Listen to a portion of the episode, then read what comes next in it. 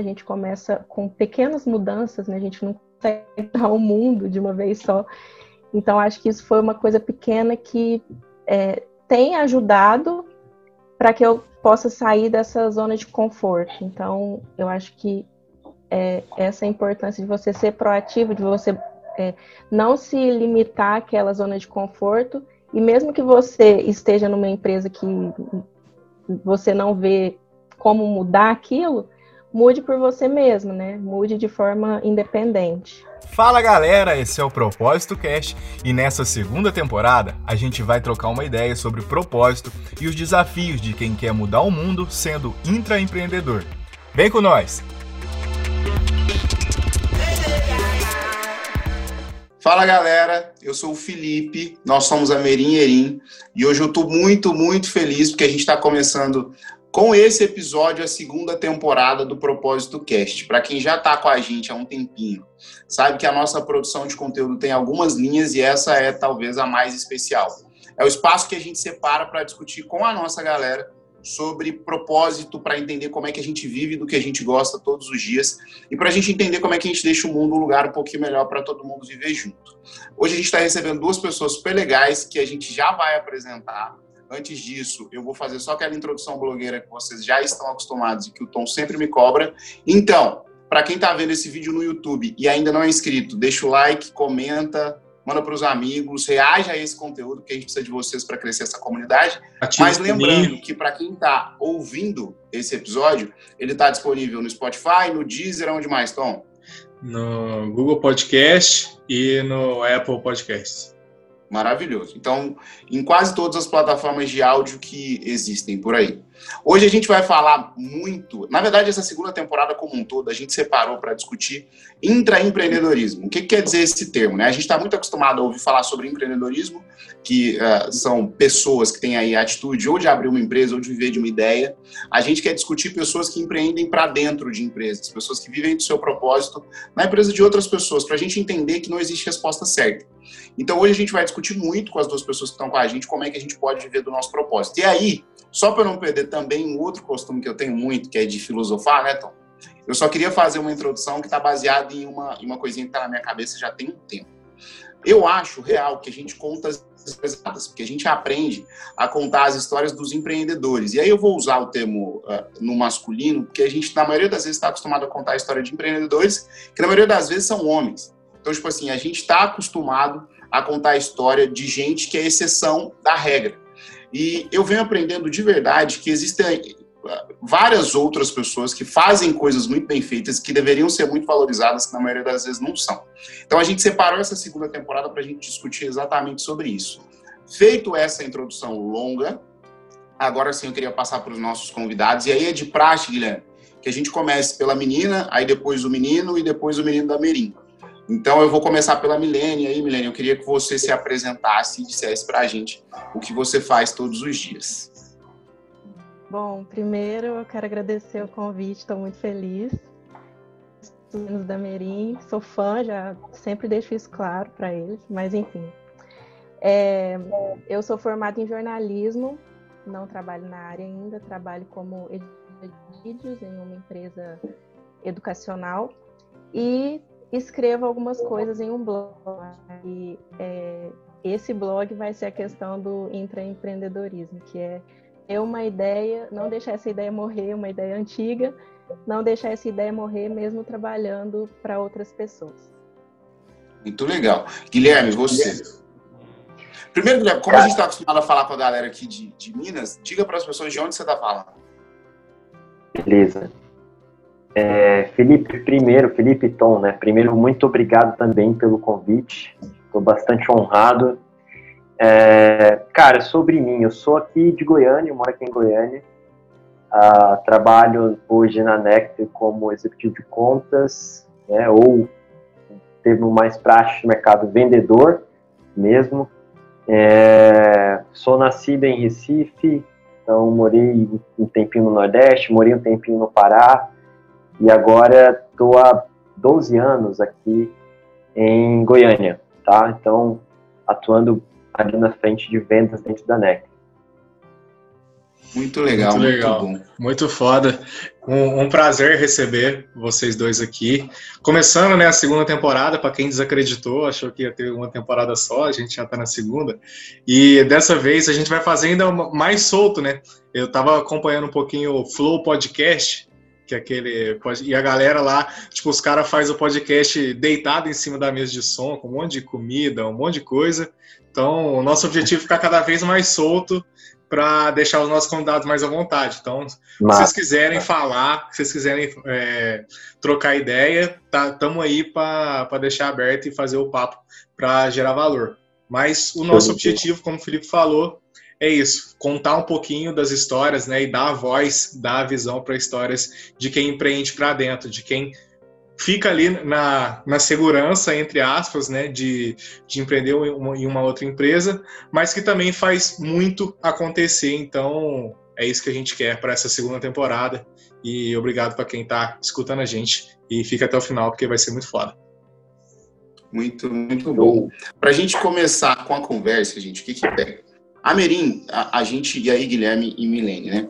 A gente faz três coisas, né? A gente fala muito do, do, capitalismo consciente, muito de agilidade, de métodos ágeis de gestão, mas a gente reúne essas duas coisas para fazer consultoria, então a gente atende algumas empresas, a gente faz educação, então a gente atende algumas pessoas, e a gente faz conteúdo, né? Que na maioria das vezes está relacionado com isso que a gente está fazendo aqui agora.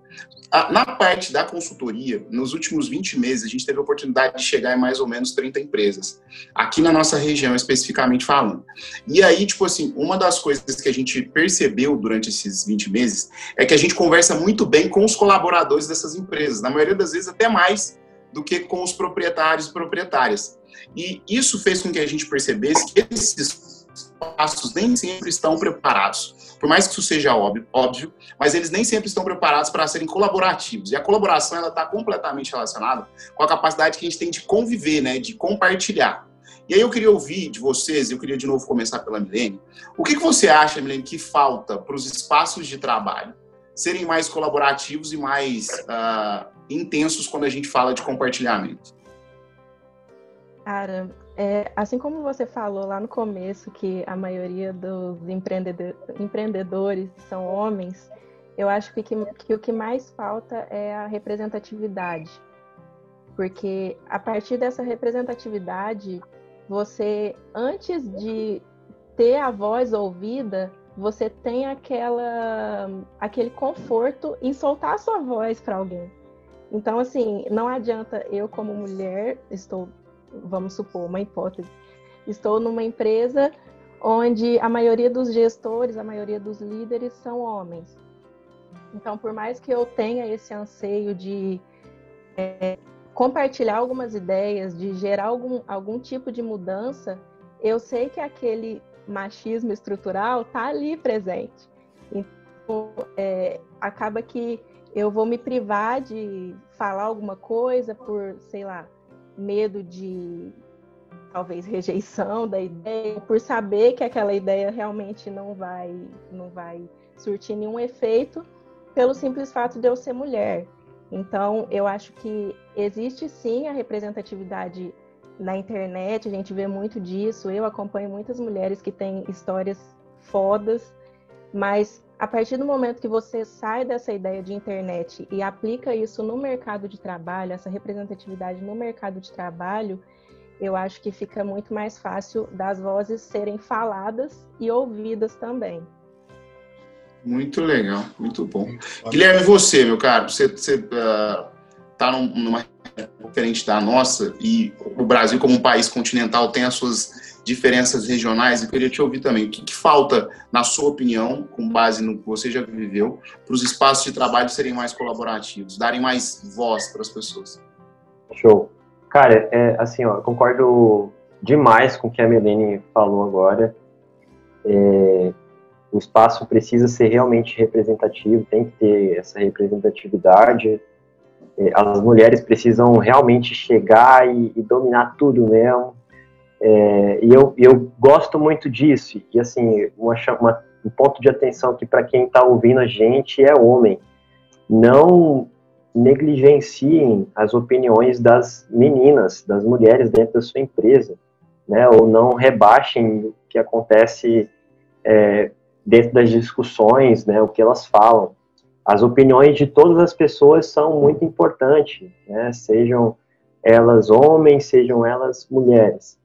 Mas é, eu quis entrar nesse ponto mesmo porque, assim, eu, eu sou homem, eu sou heterossexual, é, mas eu sei que é, a representação da mulher hoje é muito é, conturbada, né, principalmente no, no Brasil.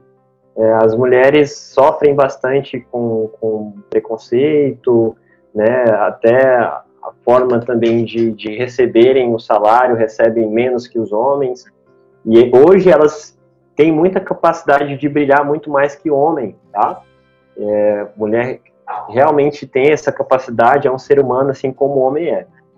Mas, entrando na minha resposta agora, saindo um pouquinho do que a Milene disse, cara, o que eu acho que é interessante a gente pontuar, é, precisa haver abertura para discussões, né? As discussões dentro de um ambiente colaborativo, elas precisam acontecer e não pode, não pode ficar restrito somente a quem está numa diretoria, né, no board de uma empresa.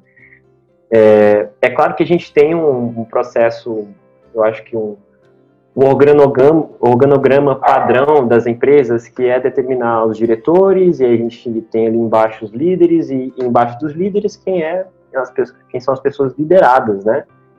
Só que a gente precisa dar voz para essas pessoas que estão sendo lideradas. Eu acho que, é, é começando a partir dos líderes, é, ouvindo seus liderados, né, pedindo opiniões sobre o que eles acham sobre determinado assunto da empresa, é, o que, que eles esperam da empresa a longo prazo, né? E esse tipo de coisa precisa acontecer dentro de um ambiente que é, tenha a, a perspectiva de ser colaborativo.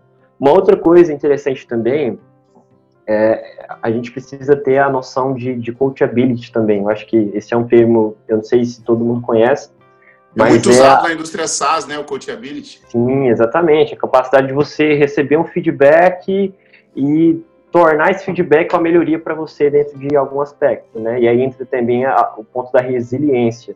Você sofre, mas você aprende com aquele sofrimento e melhora aquele, aquele ponto. Então a gente precisa é, saber que quem lidera a gente, é, quando lidera por bem, né, vai passar um feedback que tem alguma crítica é, que foi construtiva e aquilo lá é para o nosso bem né? E a gente precisa receber aquilo, pensar no que foi dito, né? Levar embora, estudar sobre o que a gente tem feito de errado ou que os o que está levando a empresa a um algo diferente do que ela propõe para o mercado, por exemplo, e a gente né, buscar alternativas para que isso seja melhorado. E eu acho que um terceiro ponto, cara, é dentro disso ainda, a gente tem que também pensar que no ambiente colaborativo, o nome já diz, colaborador, a gente tem que pensar no coletivo, né? E se a gente ficar pensando demais no individual, as coisas vão ficar ruins, né? Então a gente tem que saber que quando eu faço uma venda, por exemplo, tem uma outra pessoa que vai pegar essa venda que eu fiz e vai começar a implementar um sistema que eu vendi. Então eu tenho que passar as informações bem descritinhas lá dentro do bem detalhadas dentro do meu histórico, né, de venda para que essa pessoa parta é, de onde eu parei. E a gente tenha exatamente aquele, aquele, aquela passagem de bastão né, numa corrida. Estou ali num, nos 400 metros, eu tenho uma passagem de bastão para o meu colega de e eu tenho que passar, eu tenho que fazer a minha corrida da melhor forma para que ele também faça a corrida, a gente chega, chegue na linha de chegada todo mundo junto, né? Então o trabalho ele precisa ser coletivo, a gente tem que pensar dessa maneira. Muito foda. E acho que isso é, tipo, as duas coisas que você falou primeiro aí vai muito de encontro com o que eu estava até é, pensando de, de, de, trazer aqui para a roda, né? O primeiro, eu acho que para ter essa, essa colaboração, né, para esse ambiente ser mais colaborativo, se não tiver um espaço ali programado e preparado para que isso aconteça, a rotina não vai deixar com que isso aconteça. Porque, tipo assim, a, a, gente sabe, né? Tipo, a gente já também, eu com o Felipe já trabalhou em, em outras empresas, que a maioria das coisas são muito para ontem, quando já não é para anteontem. Então, tipo assim, tem urgência para tudo. Uhum. E aí, tipo assim, fica muito difícil de ser, tipo assim, parar e falar assim, não, vamos colaborar agora. Porque, tipo assim, tá rolando o, o problema, né? O BO tá rolando com a Milene, o BO tá rolando com o Guilherme, tá rolando com o Felipe, tá rolando comigo. Como é que a gente vai parar os nossos problemas no meio para colaborar? Então, acho que tem que de, deixar né, a agenda, isso tem que ser pauta da semana, um espaço para essa troca de ideia, para amadurecer a, a colaboração e, e também né, essa segunda questão que você falou, que é entender é, essa parte de que o, o, meu trabalho ele afeta no trabalho da, da outra pessoa, né? Essa perspectiva do coletivo, é, ela é super importante. E, e, aí, partindo desse ponto, até para a gente é, ir puxando um outro assunto, é, tipo, dessas experiências que a gente a, acumula, a gente vê que em alguns momentos tem aquela galera que tá meio no migué ali, né, dentro da empresa. Então, tipo, falta um pouquinho de iniciativa para mudar, porque, tipo assim, fica reclamando do, da situação que a empresa tá, mas não faz nada para mudar. E aí o Gustavo uhum. Caetano, né, da, da Sambatec, fala muito que quando a gente é, reclama de um problema e não apresenta uma solução, a gente é só parte desse problema, né? Então, se, se os líderes daquele lugar já estão, tipo, imersos nessa rotina, e se a gente que é colaborador tem um monte de BO, eles têm três vezes mais BO que a gente, normalmente, né? Pode ser que em alguns lugares não seja assim, mas normalmente é assim. O que que falta para tipo assim, para virar essa chave, para entender que se a gente não fizer nada, é, não vai não vai rolar, sabe? Que tipo, se a gente não mudar a nossa rotina, como que vai acontecer? O que, que falta para esse colaborador? E aí agora para inverter a, a, roda, começar com o Guilherme e terminar com, com a Milene. Beleza. É, é, um ponto importante sobre isso que você falou, realmente, é quando a gente fica focando demais no problema que está é, rolando dentro de uma, de uma empresa, e, e, não foca na solução, a gente fica estagnado. Né? Isso, isso gera outro problema, que é a estagnação. Então a gente tem que evitar esse tipo de coisa, a gente tem que ver um problema e buscar a solução. E como que a gente faz isso, né? É, eu acho que o primeiro ponto é estudo, cara. Ah, quem é colaborador precisa estudar. Repertório. É, exatamente, precisa ter, precisa ter conhecimento, precisa ter conteúdo, né? Então, é, se a gente for buscar alternativas né, para solucionar problemas sem ter repertório, né, a palavra que você usou foi muito boa, é, a gente não vai conseguir achar vias de soluções é, para aquele problema. Então, isso acaba sendo um problema para a empresa. Um cara que foi contratado como colaborador de uma empresa, que está ali para ajudar, para ser é, diferente, dentro de um ambiente do mercado mesmo, e ele vai lá e não consegue somar em nada. Isso é, é outro problema. Então, assim, a primeira coisa, acho que é focar realmente nisso, ter, ter um estudo, ter repertório é, e ficar atento às inovações, né?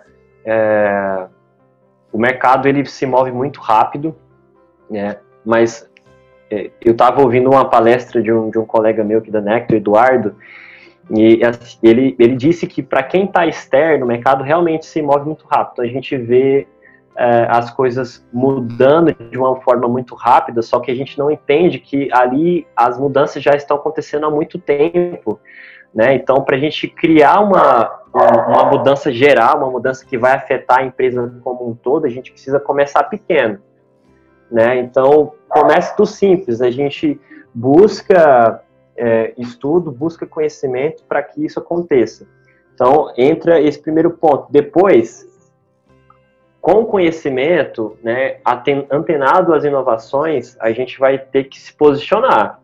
Chega uma hora que a gente vai falar, o, o meu líder, né, eu estou vendo uma outra empresa fazendo de outro jeito e eles estão na nossa frente com relação a isso. Né? Vamos pensar nesse ponto, vamos ver o que a gente pode fazer do que a gente diferente do que a gente já tem feito, e aí a gente está puxando a, o, nosso, o nosso olhar para o que a gente está fazendo diferente de rotina, né? Então, eu acho que esse é um ponto, posicionamento também. E por último, cara, eu acho que estou sendo bem é, tripontual, né? Todas as perguntas estou colocando três pontos. Mas eu acho que é importante isso, a gente ter outros pontos de vista também. Mas por último, a gente mostrar isso, é, uma Isso é mania de vendedor também, né, Guilherme? Fala é, exatamente. assim, assim, não é? Exatamente. isso, a gente nunca leva uma solução só, né? A gente quer agregar mais valor nisso.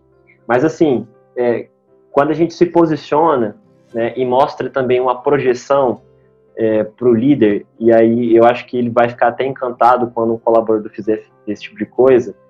É, se, se for diferente disso, acho que o, o problema também está com o líder, né, de não ouvir os seus liderados, mas, e volta na, na pergunta que a gente respondeu, né, anteriormente, mas mostrar para o líder, assim, ó, o, o, o, líder, se a gente continuar dessa forma, a gente não vai chegar na nossa meta é, do final do ano. Isso é um problema. Né? Então vamos pensar em um formato diferente. Um exemplo, é, no início da pandemia, a gente estava com um discurso uh, de venda, né, que, assim, ele era flexibilizado à medida, com o passar do tempo. É, o nosso, nosso, nosso formato de vender, ele muda é, com o passar do tempo, porque as metodologias também elas evoluem. Então a gente está sempre antenado nisso. Só que entra um fator que a gente que ninguém imaginava, uma pandemia, né, que afetou o mundo todo. Então a gente precisava se flexibilizar, né, com relação ao processo de venda, com relação à, à forma de pagamento. Na nossa base, por exemplo, muitos clientes tiveram problemas financeiros, né, nos segmentos que eles atuam. Então a gente precisou flexibilizar a nossa forma de comunicar o que a gente estava vendendo, a nossa solução, e flexibilizar também o atendimento a forma de, de cobrar dos nossos clientes. Então, entre esse ponto, quando a gente tem estudo, a gente se posiciona, a gente mostra uma projeção é, futura, né, do que vai acontecer se a gente continuar dessa forma, acho que gera valor para quem está sendo líder de uma empresa, e aí esses são, acho que são os papéis do, do colaborador, sabe? O cara tem que realmente não se sentir como um colaborador, mas se sentir como um dono da empresa também. Mas vamos lá, Pe é, pegando isso que você falou, tipo assim, de, de olhar o que o concorrente está fazendo, chegar com, com a solução, ser orientado por dado, né? É um monte de coisa que, que, é, que é realmente necessário para que isso tudo aconteça. E, e tem um negócio aí para chamar a Milene para conversa, que, tipo assim, a, a Net, no código de cultura da Netflix, tem isso, que tipo assim, quando é, eles tão, fazem isso como, como, uma metáfora, né? Que é quando eu vejo um papel jogado no chão, independente se foi eu que joguei ou não, eu vou pegar aquele papel e vou jogar no lixo.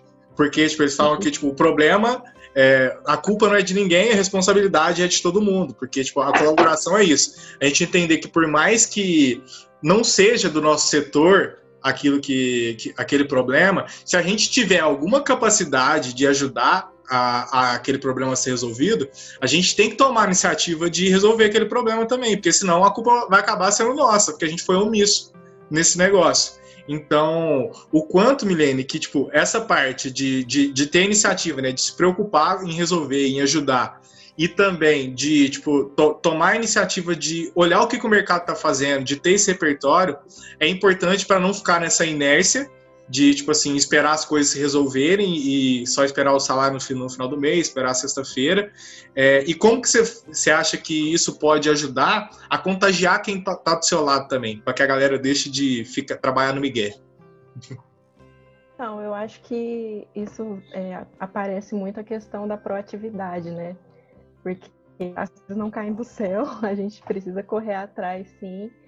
E eu acredito que a questão de é, você estimular o conhecimento, você estimular através de capacitações, de cursos para aquele colaborador, eu acho que isso pode ampliar a mente dele, porque vão aparecer coisas novas que ele não conhecia, e depois disso ele pode também sair daquela zona de conforto, buscar sair daquela zona de conforto.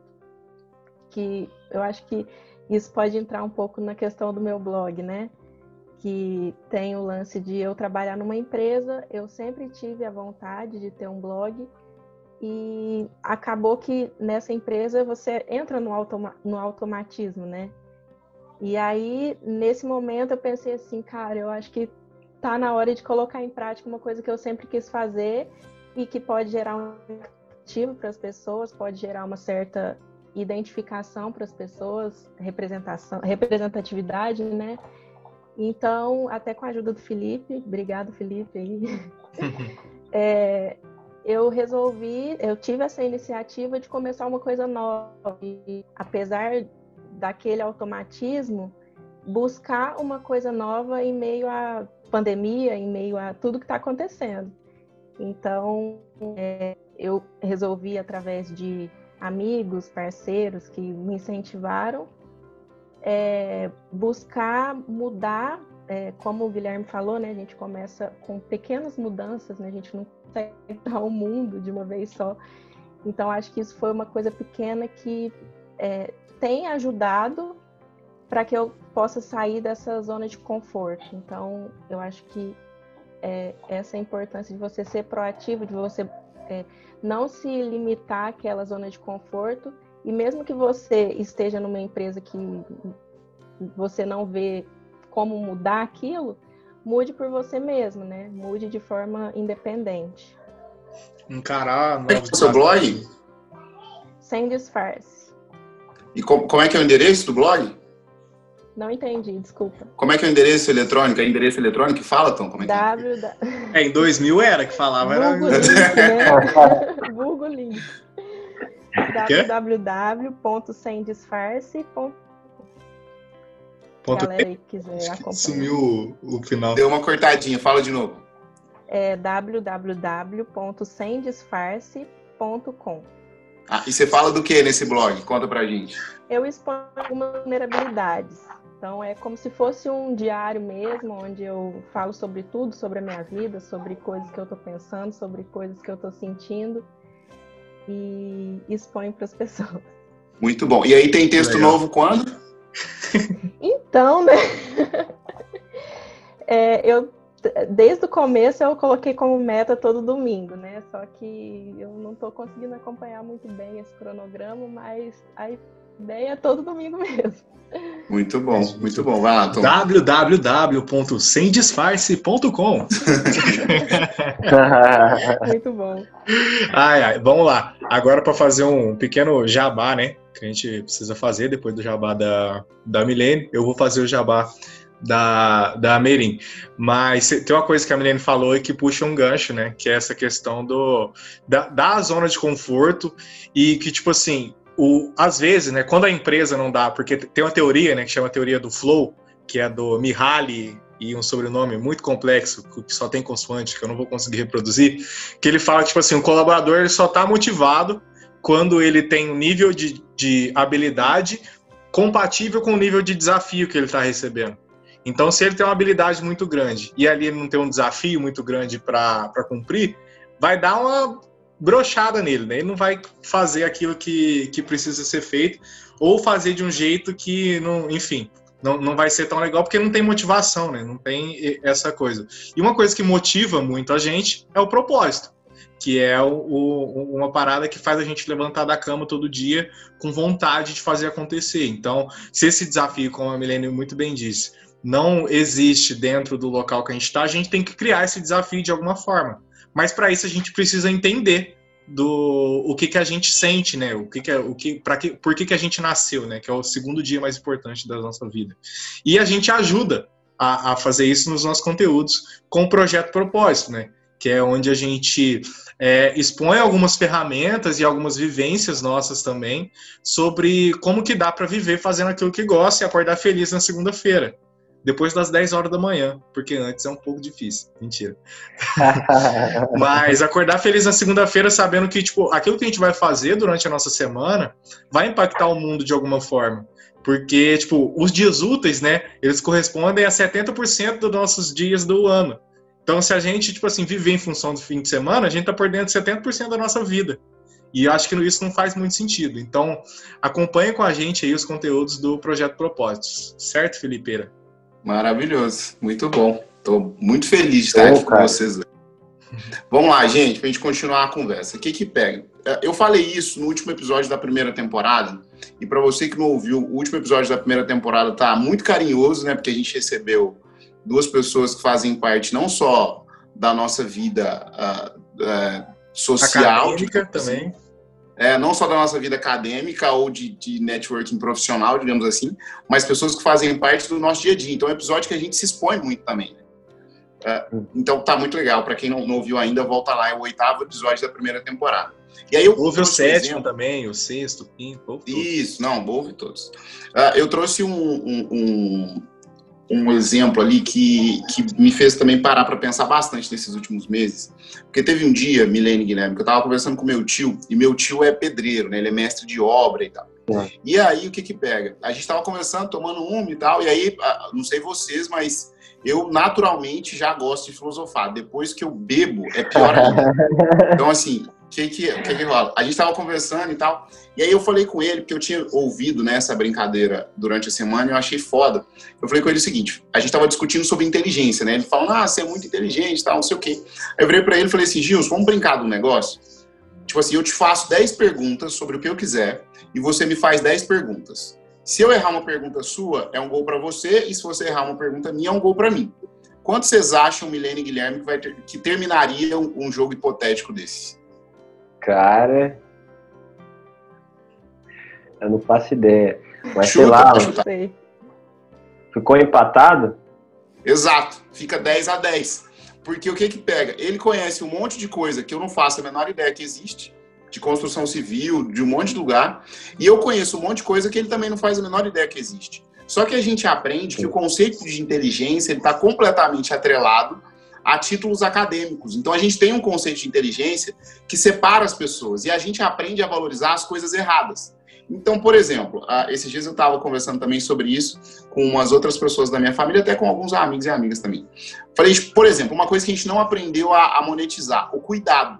Por exemplo, quanto vale uma pessoa ter a sua cama arrumada todos os dias, que é o que acontece com, muita gente, principalmente no país como o Brasil.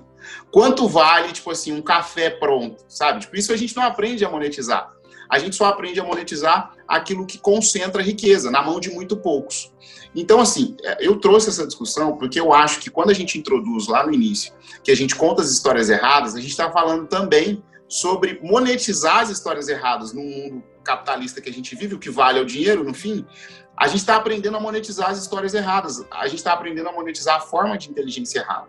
E aí, assim, para trazer vocês para a conversa, e agora para começar uh, pela Milene, eu queria entender, Milene, como é que a gente mescla as duas coisas? Como é que a gente mescla títulos acadêmicos, livros, essas coisas que algumas pessoas têm como, uh, têm, têm como acessar num país como o Brasil, que é capital cultural, uh, como é que a gente mescla isso com o capital cultural da vida mesmo, do dia a dia? É, a gente sabe que a, a, experiência acadêmica hoje em dia, infelizmente, ela é mais valorizada, né? No, no mercado de trabalho, principalmente.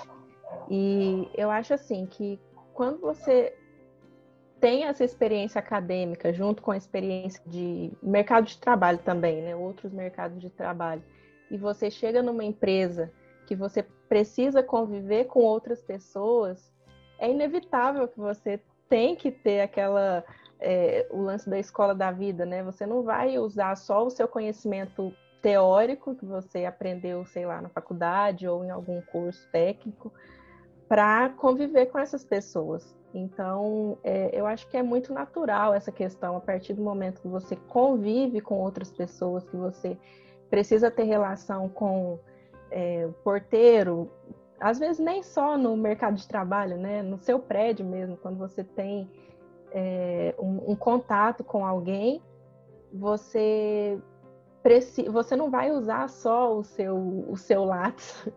Viver não cabe no látis, né? Eu acho que essa frase é uma frase que, que resume. Como é que é? Não, não ouvi, desculpa. Viver não cabe no látis. Então, eu acho que o dia a dia mesmo, o cotidiano que você vive, a sua história, a sua trajetória, não é baseada só no conhecimento que você tem na faculdade. E a vida, eu acho que a vida mostra isso pra gente de uma forma bem, bem natural. Muito bom. Viver não cabe no lápis, essa eu não tinha ouvido ainda. Muito legal. O... Dá até pra tatuar, ué. Dá, dá? Vírgula, põe, no, põe no seu livro aí de filosofia, ô, ô Felipe. Dessa vez fui eu, Felipe, desculpa. É, entendendo, eu vou, eu vou usar essa frase como se fosse minha agora. Vocês não estão ah, entendendo. Não precisa referenciar, não, tá?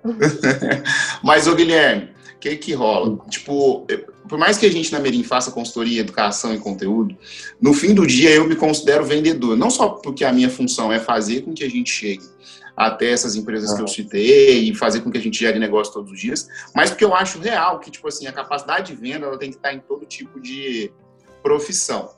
Então, tipo assim, para pegar o que você faz todos os dias, cara, o vendedor ou a vendedora, essa pessoa, ela precisa ter, tipo assim, sim, capacidade teórica, mas a prática na venda conta muito, velho. O fato de contar história, de você fazer perguntas inteligentes e coisas do tipo, conta demais. E isso vem com, com a escola da vida. No seu caso, como é que você mescla as duas coisas para fazer o que você faz bem feito? Cara, é... hoje, hoje você tem ideia, eu não tenho nenhuma formação acadêmica. É, então, se a gente fosse considerar o nível de inteligência das pessoas pela formação que ela tem, eu seria um Zé Ninguém, né? Então, assim, a, a prática, na, realmente, ela me levou ao lugar que eu tô hoje. E eu acho que a possibilidade de, de me adaptar em, em vários ambientes também, em vários cenários, porque quando eu vendo alguma coisa é, lá na Nectar, né, quando eu vendo Nectar, na verdade, eu lido com várias situações, vários cenários diferentes em empresas diferentes. Às vezes as, as empresas estão, por exemplo, é, gerindo um time comercial ou a carteira de contatos de clientes deles ou a, o processo de venda dentro de planilha. Eles querem é, começar a automatizar isso, começar a acelerar mesmo a gestão de vendas e as vendas que eles fazem consequentemente. Ou às vezes a empresa já usa uma ferramenta, mas eles querem é, começar a melhorar o nível de dados extraído do, do que é executado dentro do processo. Então, assim, por que, que a prática influencia tanto nesse sentido? Né? A gente é, colhe muita experiência, né? e aí eu acho que a gente volta sempre naquela primeira pergunta, a gente tem repertório. E aí, hoje em dia, para você ter uma ideia, um, um, eu vou pegar o exemplo de um desenvolvedor. Tem muita gente que desenvolve hoje e não tem formação de engenharia de computação, ciência da computação.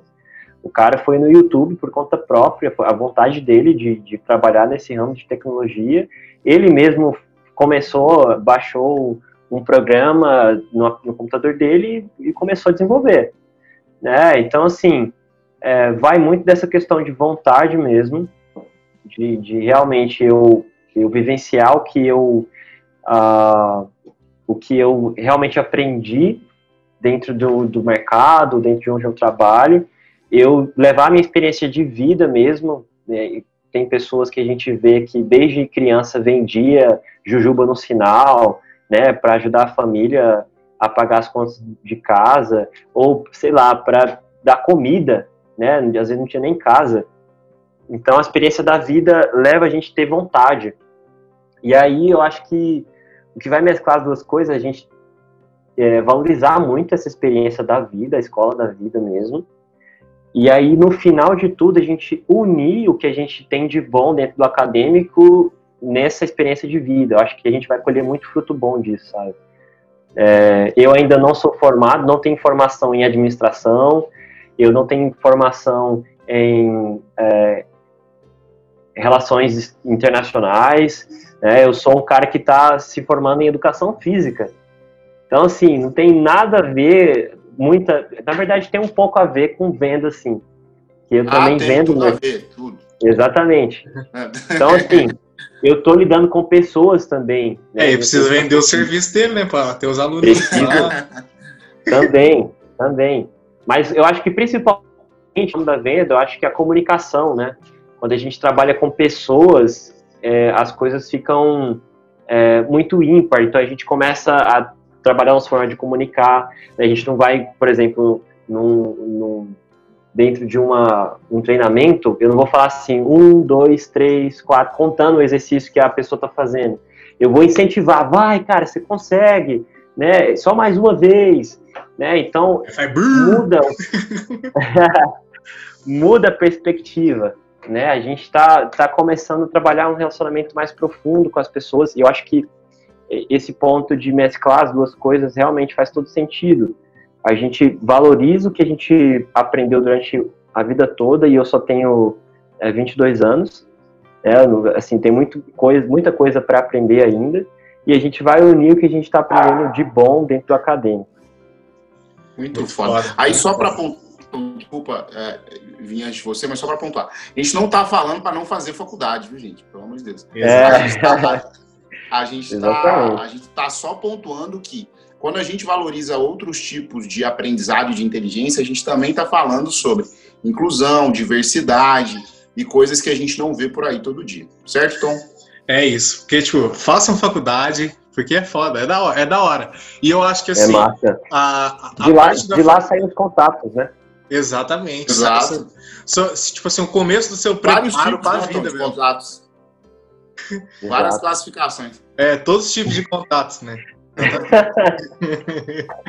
Mas eu acho que, tipo assim, para mim, o papel da faculdade é instigar a gente, em todos os sentidos, inclusive. Mas instigar a gente, tipo assim, a curiosidade mesmo, Fraga, de, tipo assim, ser, ser apresentado a um monte de coisa, um monte de teoria, um monte de cenário, que, tipo, você não tem acesso em outros lugares, mas que, tipo, na escola da vida você vai lá e coloca aquilo em prática, na uhum. vida você coloca aquilo em prática, só que, tipo assim, eu acho que para mim o papel da academia é, é instigar mesmo, de fazer a gente querer correr atrás de outras respostas e de abrir a nossa cabeça, porque eu, eu sou uma pessoa completamente diferente depois que eu entrei para a faculdade, é, que eu comecei a estudar, principalmente semiótica, uhum. né, que é um negócio que deixa a gente um pouco doido às vezes. É, tá. Mas eu, eu acho que, tipo assim, o principal papel é esse, sabe? De fazer com que a gente pesquise mais, que a gente procure, que a gente conheça novas realidades. Então, tipo, a academia ela serve para isso, só que aí a gente, tipo, a partir do momento que a gente recebe esse impulso, esse estímulo, a gente tem que procurar, a gente tem que ir atrás também das respostas de executar aquilo que a gente está falando. E aí, agora, para voltar o, o papo para Milene de novo, eu acho que, tipo, essa curiosidade faz com que a gente tenha vontade de fazer outras coisas, de fazer, de buscar novas coisas. E aí, tipo, a pergunta para a gente fechar, né, é, esse episódio é, tipo, é, essa busca, né, essa vontade de fazer, a gente pode chamar em alguns momentos de felicidade, né, que é tipo assim, se é possível ou não ser feliz no trabalho, Milene. E se é possível, como? Passa uma receita para nós aí. então, primeiro você vai precisar de. Faz igual a Bela Gil, né? Canela de capivara. Ah, não, ele é vegana. Não, não tem isso. Facinho de achar. Então, é, quando você para de pensar que a felicidade no trabalho é você receber 10k de salário e tá numa área completamente certinha ali com o curso que você fez ou com a experiência que você tem de vida mesmo, a escola da vida. Quando você para de pensar que a felicidade é isso, você consegue, você consegue enxergar outras coisas que acontecem ali no seu trabalho que vão te agregar, né? Então, é, eu até acompanhei num episódio de vocês aí que é, felicidade, ser feliz no trabalho não é só você ficar rindo o tempo todo, o dia inteiro. Então, Carol vai ser citada acho... para sempre agora nos negócios, que foi foda essa frase. então, assim, é, eu acho que é você prestar atenção nos pequenos detalhes que te fazem ter a iniciativa de acordar todos os dias, de você não achar que é uma obrigação você acordar todos os dias e ir para aquele lugar, mas você notar os detalhes que te fazem aprender cada dia mais com pessoas, com equipamentos que você utiliza, independente da área que você está ali trabalhando, né? Eu acho que é, é, a gente se desprender um pouco dessa ideia de que felicidade é uma coisa assim incrível, que tem que ter a ver com tudo que você é, aprendeu durante a faculdade ou tudo que você teve de experiência. E a gente sabe né, que quando a gente sai da faculdade, os meninos aí talvez tenham passado por isso. As pessoas cobram da gente, né? Ah, mas você já está trabalhando na área. É, pelo menos comigo é assim. Ah, quando que você vai estar tá lá apresentando o Jornal Nacional? Quando que você vai ser a nossa nova Maju? Gente, bem longe de ser a nova Maju, mas enfim, ela é insubstituível. Mas é, e parar também, né, de ficar prestando atenção nessas cobranças das pessoas, porque cobrança vai ter em qualquer lugar. E a partir do momento que você leva muito em consideração a pressão que as pessoas colocam em você e no que você tem que fazer de trabalho e no salário que você tem que ganhar, tipo, ah, ela ficou quatro anos estudando, tem que ganhar no mínimo cinco mil, tal. Meu sonho. então, eu acho que é se desprender um pouco disso e aproveitar a sua jornada, prestar atenção na sua jornada e não só ficar preso nessa, nesse. Eu acho que é, um, é bem desnecessário, né? Essa questão de você pensar que assim que você sai da faculdade, você já tem que trabalhar naquilo que é exatamente igual ao que você aprendeu e não aprender coisas novas, porque eu acho que a experiência que você tem aprendendo coisas às vezes completamente diferente do que você viu na faculdade é muito enriquecedor, né? Então, eu acho que é isso, você ter uma nova visão do que é felicidade e não só aquilo que as pessoas te cobram depois que você passa por um processo de aprendizado, seja ele qual for. Muito massa, até porque a gente, a gente já, tipo assim, se cobra muito, né? Internamente, todo mundo tem uma, uma cobrança ali. E, e aí, para passar pro, pro, pro Guilherme, eu acho que esse negócio que a, que a Milene falou, de realmente, tipo, focar naquilo que, que, que, você aprendeu e tipo, no que você pode aprender, acho que tem tudo a ver com a, a tua história, né? Que, que a gente está vendo aqui, porque tipo, você trabalha com venda, né, Guilherme? E você estuda educação física. Então, tipo assim, se for com base na expectativa de outras pessoas, você não é um cara feliz, né? Porque tipo, você está fazendo um, um rolê completamente diferente do, do, do seu curso né? É. Para você, como que é essa, essa receita aí de, de felicidade? Onde você encontra felicidade para trabalhar, para fazer aquilo que você faz? E como que você acha que, que isso é possível quando, tipo assim, você está fazendo coisas diferentes daquelas que as pessoas entendem que, é, que seria o melhor para você? Massa. Cara, eu acho que eu vou fazer um jabá para vocês. Assim, ó, eu acho que a gente é feliz no trabalho quando a gente tem propósito. Né? Ah, aí ficou bom, hein? Exatamente.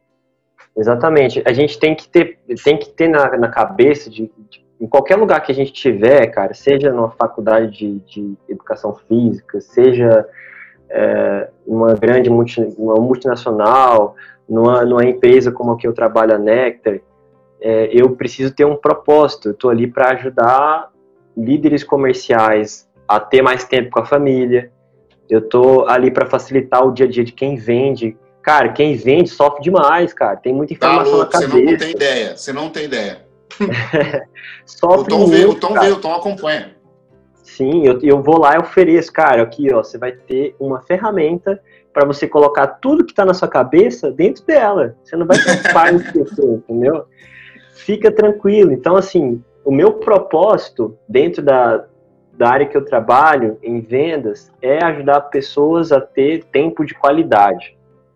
E eu acho que quando a gente se preocupa mais no que a gente vai oferecer em um lugar, é, o resultado ou o retorno disso vem como consequência, sabe? A gente está preocupado em, em, melhorar a perspectiva de vida de uma pessoa dentro de uma empresa, a gente está é, preocupado em melhorar a autoestima de uma pessoa, agora puxando o jabá para a educação física, é, com o corpo dela, na estética, no status, né, que seja, mas quando a pessoa tem o que ela precisa e a gente está oferecendo para ela, o retorno que ela vai dar para a gente é muito maior, né? Talvez, por exemplo, eu cheguei a vender para uma empresa e essa empresa gostou tanto do Nectar que me indicou mais três empresas para eu né, vender o Nectar. Então, o retorno foi o retorno da comissão que essa empresa me deu foi muito grande. Então, assim, entre esse ponto, a gente precisa ter um propósito em tudo que a gente fizer, é, em qualquer lugar que a gente estiver, e a gente tem que ficar preocupado e atento no que a gente está oferecendo, porque o retorno vem como consequência, sabe? O salário vem como consequência, o tempo de trabalho vem como consequência. Maravilhoso, muito bom, muito bom. Eu costumo dizer, para a gente fechar, agora sim fechar, que é, felicidade é expectativa menos realidade. Né? Então, de novo, uhum. Felicidade é igual a expectativa menos realidade. Uh, se a minha. E aí isso vale muito para a venda, né, Guilherme? Uh, Milene, agora eu vou, Milene, vou te dar uma lição de venda rapidinho, aqui, só para a gente fechar. Como é que funciona? Quando você for vender algo para alguém, o que, que pega? Se a expectativa do cliente tiver lá no alto, e se você, a gente usa o termo ancoragem, né? Se você ancora, se você referencia o que você está oferecendo lá em cima e o seu produto custa menos do que a expectativa do cliente, ele pode custar o que for que o cliente vai pagar, porque você colocou a expectativa dele lá em cima. E felicidade é isso, né? Na maioria Exato. das vezes, toda vez que a gente está feliz é porque a gente tinha uma expectativa uh, ou menor, né, nesse caso, do que a realidade que a gente está tendo. Então eu acho que é tem como a gente ser feliz no trabalho e, tipo, é muito dentro dessa resposta que vocês dois deram. Está totalmente relacionado com o quanto a gente está esperando das coisas que a gente vai achar na rua todos os dias e o quanto a gente está pondo de energia para que a realidade seja maior do que aquilo que a gente está esperando. E isso tem total relação com o propósito. Dessa Show. forma, quer falar, Guilherme? Não, não, pode concluir. Concordei assim, contigo. Muito bom. Dessa forma, a gente encerra esse primeiro episódio dessa segunda temporada. Passou muito rápido, eu tô olhando o horário aqui, eu achei que, tipo assim, tinha passado uma meia hora, mas já deu quase 60 minutos. Eu gostei muito, muito, muito da presença de vocês dois. Uh, queria aqui, né, fazer as vezes da Merim para agradecer muito o Guilherme, muito a Milene. Eu sei o quanto tempo de vocês é valioso e o quanto vocês poderiam estar fazendo qualquer outra coisa nessa noite fria de quinta-feira, pelo menos aqui em Varginha tá um pouco frio. Uh, eu espero que vocês tenham gostado. Aqui Por incrível que pareça, aqui também tá, cara. Goiânia Aqui tá, tá batendo um ventinho. É porque tá. eu sou friento mesmo. Eu sou uma pessoa intensa, né, Wellington? Eu é, você, você, você, sente as coisas com a intensidade acima da média. Exato. Mas, mas para fechar, eu queria só que vocês deixassem aí, Milene, agora você pode fazer seu jabá, Guilherme pode fazer o seu, mas eu queria que vocês fossem rápidos, tá? Então, tipo assim, começa Guilherme e fecha Milene. Guilherme, suas redes sociais, LinkedIn, onde as pessoas podem te achar. Quiser vender, Beleza. vende. Dois minutos você tem. Rápido. Beleza. Gente, LinkedIn, Guilherme Melo, né? Você vai lá ver o Nectar. Eu, eu, não, eu esqueci agora a minha URL no LinkedIn, mas Guilherme Melo no LinkedIn. É, no Instagram, Gui Meloc, tá? Tem o, o C no final. Se você quiser trocar uma ideia comigo pelo Instagram, fica à vontade. Direct a gente bate um papo lá. E essas são uh, é, acho que o Instagram é a rede principal, assim, né, de contato. Se quiser entrar em contato comigo lá, fica tranquilo. Agora, se quiser falar sobre o Nectar, procura lá no LinkedIn, me pede é, o meu número que a gente vai trocar uma ideia. Eu vou te mostrar como que eu posso ser benéfico para tua operação comercial. Beleza? Muito, Muito bom. Milene. Vai lá, Milene. Então, meu LinkedIn é Milene Pinheiro, Milene com Y no final, tá, gente? E Instagram, Twitter também, Milene CS. Essas são minhas redes sociais. E aí tem o blog também, né? Que vocês não vão esquecer de acessar, www.semdisfarce.com. Maravilhoso. Muito bom. Muito bom. Obrigado, gente. E até o segundo episódio.